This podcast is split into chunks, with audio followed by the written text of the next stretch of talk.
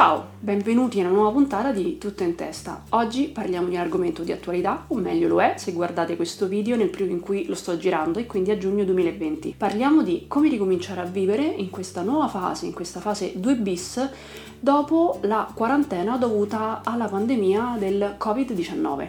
A questo punto quello che potremmo ricominciare a fare è ricominciare la nostra vita, mantenendo tutte le eh, doverose precauzioni, quindi indossando la mascherina, lavandoci molto spesso le mani, mantenendo la distanza interpersonale. È ovvio che la vita di adesso, di questa fase, non è per forza di cose uguale alla vita prima, non è uguale alla vita prima di questo virus e quindi per forza di cose ci dobbiamo riadattare e ci dobbiamo anche riprendere perché questa quarantena non è stata per niente semplice, o meglio, non l'è stata per tutti. Ci possono infatti essere state alcune ripercussioni che vedremo insieme fra poco. Come dicevo, appunto, questa quarantena è stata eh, vissuta in diversi modi a seconda di come la persona è fatta. Una persona più estroversa, eh, più eh, dedita allo stare fuori, più dedita alle uscite, l'ha sicuramente vissuta peggio, nel senso che eh, deve essere stata proprio una grande sofferenza essere rinchiusi in quattro mura. Diverso è come l'hanno vissuta invece alcune persone più introverse che tendono più a stare per conto loro, che magari hanno degli hobby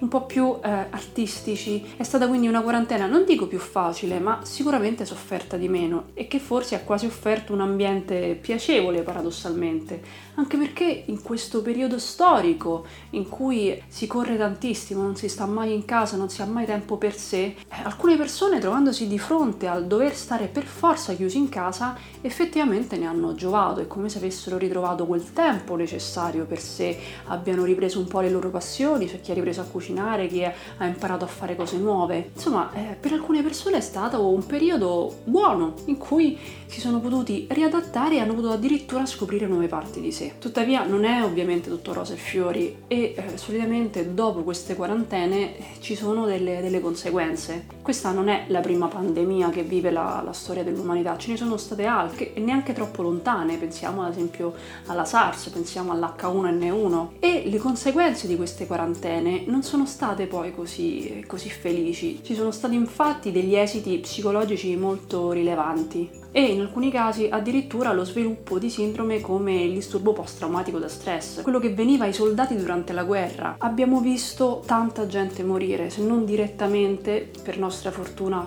anche indirettamente tramite gli schermi della tv e questi sono degli eventi che, che toccano molto. È ovvio sono più soggetto ad avere un qualche disturbo se lo vivo io stesso, ma anche indirettamente l'impatto di queste pandemie è molto molto forte. Qualche mese fa su una rivista scientifica molto importante chiamata The Lancet era uscito un articolo in cui trattava appunto degli effetti della quarantena, quindi di cosa andava a succedere alle persone che avevano vissuto questa quarantena. Ovviamente gli esiti erano diversi a seconda da persona a persona, ma soprattutto in quelli che erano gli infermieri, i medici, quindi proprio le persone che hanno lavorato durante quel periodo, hanno visto che c'erano degli effetti molto rilevanti, soprattutto per quanto riguardava le sindrome post-traumatiche da stress o i disturbi d'ansia.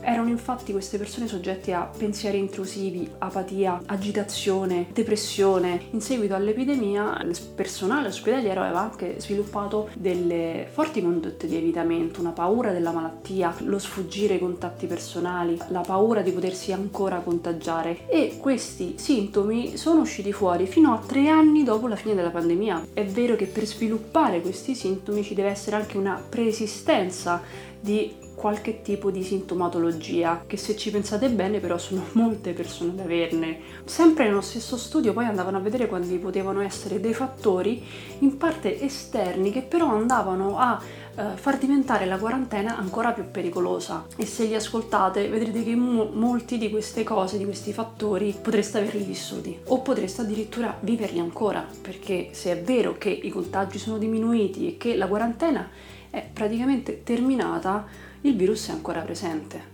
Uno di questi fattori è proprio inerente a questo, cioè la presenza ancora del virus, ossia la paura dell'infezione. Molte persone non ne sono uscite, è vero che i contagi ci sono ancora, il virus c'è ancora, ma si possono creare dei livelli d'ansia, di paura eh, riguardo l'infezione decisamente troppo acuti, soprattutto se magari la persona comincia ad avere dei sintomi che possono essere sovrapponibili a quelli che possono effettivamente essere i sintomi da questo tipo di infezione. La paura della malattia quindi ci può portare a negarci ancora il contatto interpersonale, a negarci ancora di uscire, a negarci di fare qualsiasi altra cosa per la paura che ci possiamo noi ammalare o che le persone intorno a noi si possano ammalare. Il secondo fattore stressante è quello legato alla frustrazione e alla noia e questo dovrebbe essere terminato, ma è stato un qualcosa che possiamo aver sofferto molto. Stando in casa e magari non avendo molto da fare, eh, doveva essere importante crearsi delle nuove routine, crearsi dei modi per distrarre la mente, ma eh, è vero che non tutti ci sono riusciti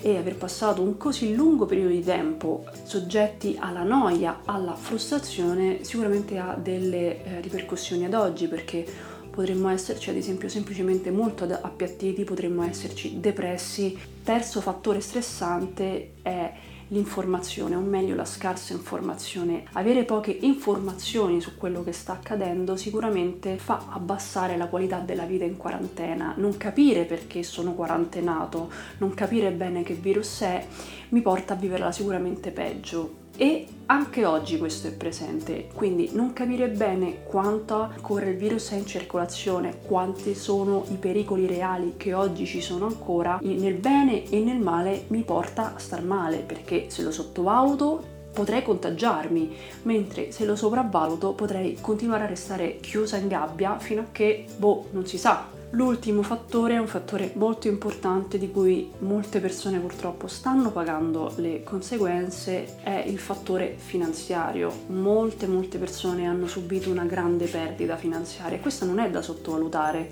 Il soldo ci serve a vivere, se c'è una grave carenza la nostra qualità della vita si può abbassare di molto. Quindi però con tutti questi pericoli, con tutte queste conseguenze, con tutte queste cose brutte che, che ci sono successe e che ci hanno stressato fortemente, che cosa possiamo fare oggi? Perché oggi dobbiamo in qualche modo ricominciare a vivere bilanciando fortemente quello che possono essere le cose sicure e quello che possono essere delle cose insicure. Dobbiamo quindi tollerare un certo grado di incertezza, un certo grado di rischio. È anche necessario del benessere mentale, è necessario che la persona si senta a suo agio, è, necessario che la persona eviti di stare peggio. Quindi vediamo quello che possiamo fare in questo periodo, in questa seconda fase di convivenza con il virus per cercare di riadattarci al meglio in questo nuovo periodo di vita. 1 informarci senza informarci troppo, che è la regola che di base doveva esserci anche durante la quarantena. È importante sapere come funziona il virus, è importante sapere come si trasmette il virus, ma bombardarci di informazioni non ci aiuta perché ci può creare semplicemente uno stato d'ansia maggiore di quello che è effettivamente necessario. Quindi sì, informarsi, ma dopo che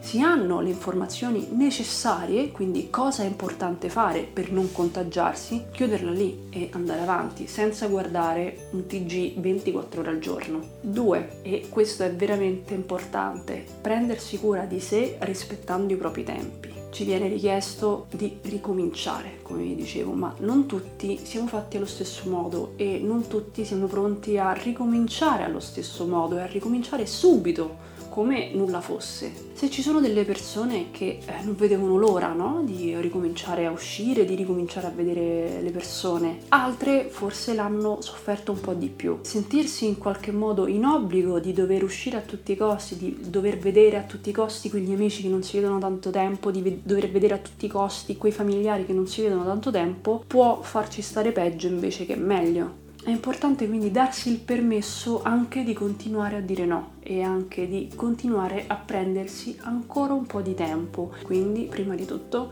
rispettiamo i nostri limiti, i nostri confini, vediamoli perché forzarli non servirà a nulla. Terzo punto si collega a questo e a livello temporale viene subito dopo ed è cioè evitare l'evitamento. Sì, all'inizio va bene continuare a dire no e va bene prendersi altro tempo perché si sente che se ne ha necessità, a un certo punto bisognerà evitare di evitare. Perché l'evitamento, come dice la parola stessa, è quel meccanismo, è quel processo secondo cui evito appunto una situazione per me stressante, una situazione che mi spaventa. Dato che mi fa paura, non lo faccio. Questo meccanismo qua è il meccanismo principale dell'ansia, è quello che alimenta l'ansia. Più evito una determinata determinata cosa che mi fa paura, più le sto dando potere, sto facendo diventare un mostriciattolo un mostro enorme. Più tempo aspetto, più la paura diventa grande e quindi bisogna affrontarlo, che non significa smettere di avere paura, perché eh, il coraggio non è smettere di avere paura, il coraggio è fare le cose nonostante la paura, perché poi la conseguenza dell'evitamento può essere veramente qualcosa di grave può diventare un qualcosa di invalidante e potremmo, speriamo di no, ma finire per uscire anche qui nel 2000 e mai da casa. Se ci pensiamo bene, la nostra vita è piena di rischi, anche prima di questa pandemia, quindi questo è oggi un rischio in più con cui dobbiamo convivere. Quarto punto, anche questo collegato al precedente, quindi di riprendere i contatti sociali. E se, come dicevo prima, per alcune persone questo è scontato, le, gli mancavano gli amici, gli mancavano i parenti, non vedo l'ora di vederli, per alcune persone non è così scontato, soprattutto magari per quelle che da sole stanno meglio, di quelle che magari soffrono un po' il giudizio dell'altro, di quelli che temono un po' il confronto. Insomma, per alcune persone stare lontane dagli altri non è poi così male, o meglio, magari in una vita di tutti i giorni sentono sì la necessità di vedere i propri amici, ma non come magari altre persone. E se magari queste queste persone hanno anche una piccola sintomatologia d'ansia,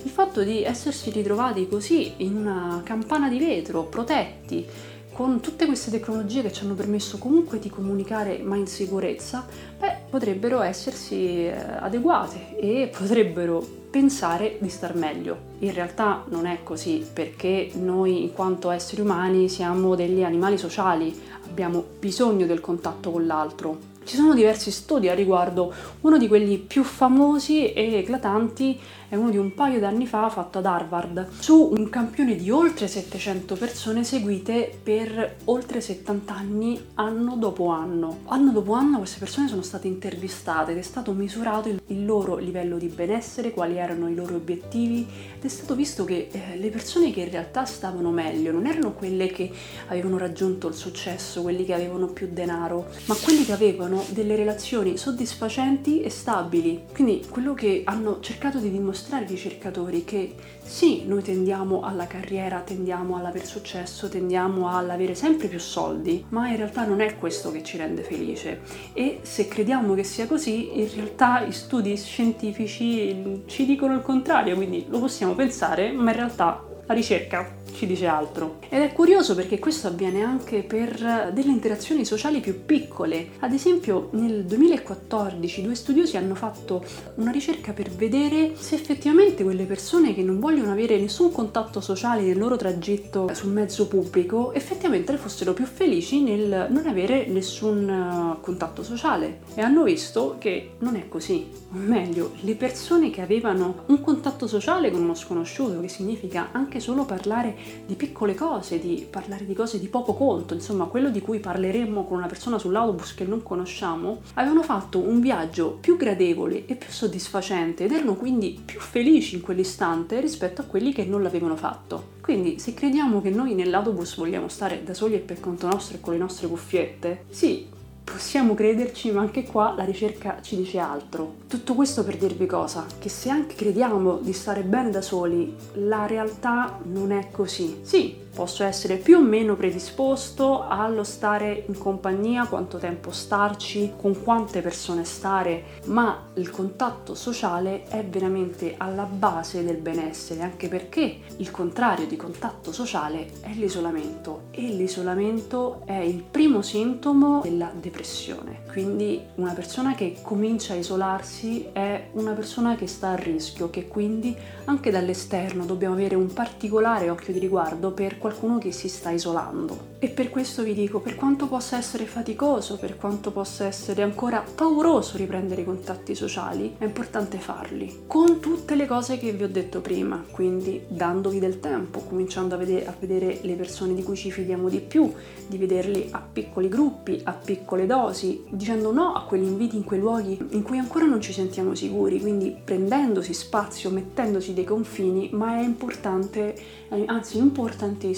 ricominciare a riprendere i rapporti sociali, è forse la cosa più importante di tutte. Il quinto punto riguarda per lo più chi è stato colpito più direttamente dal Covid e quindi o le persone che l'hanno vissuto, quindi che sono stati infetti, o quelli che hanno avuto dei parenti infetti, o i medici o gli infermieri. Non esitate a chiedere aiuto. Se avete qualche piccolo sintomo, se cominciate ad avere dei pensieri intrusivi, se la vostra emotività è sempre bassa oppure è piatta o ancora non sentite nulla, se avete dei flash di quello che è stato, se soffrite d'ansia, se avete ancora paura del contagio, non ditevi passerà, ma chiamate subito uno specialista, prendete il mostro finché è piccolo, non lo fate diventare gigante. Bene, il video finisce qui, se avete domande lasciate un commento, iscrivetevi al canale e fatemi sapere come voi avete passato questa quarantena, come voi state passando questa nuova fase e inoltre che cosa vi aspettate dal periodo che verrà.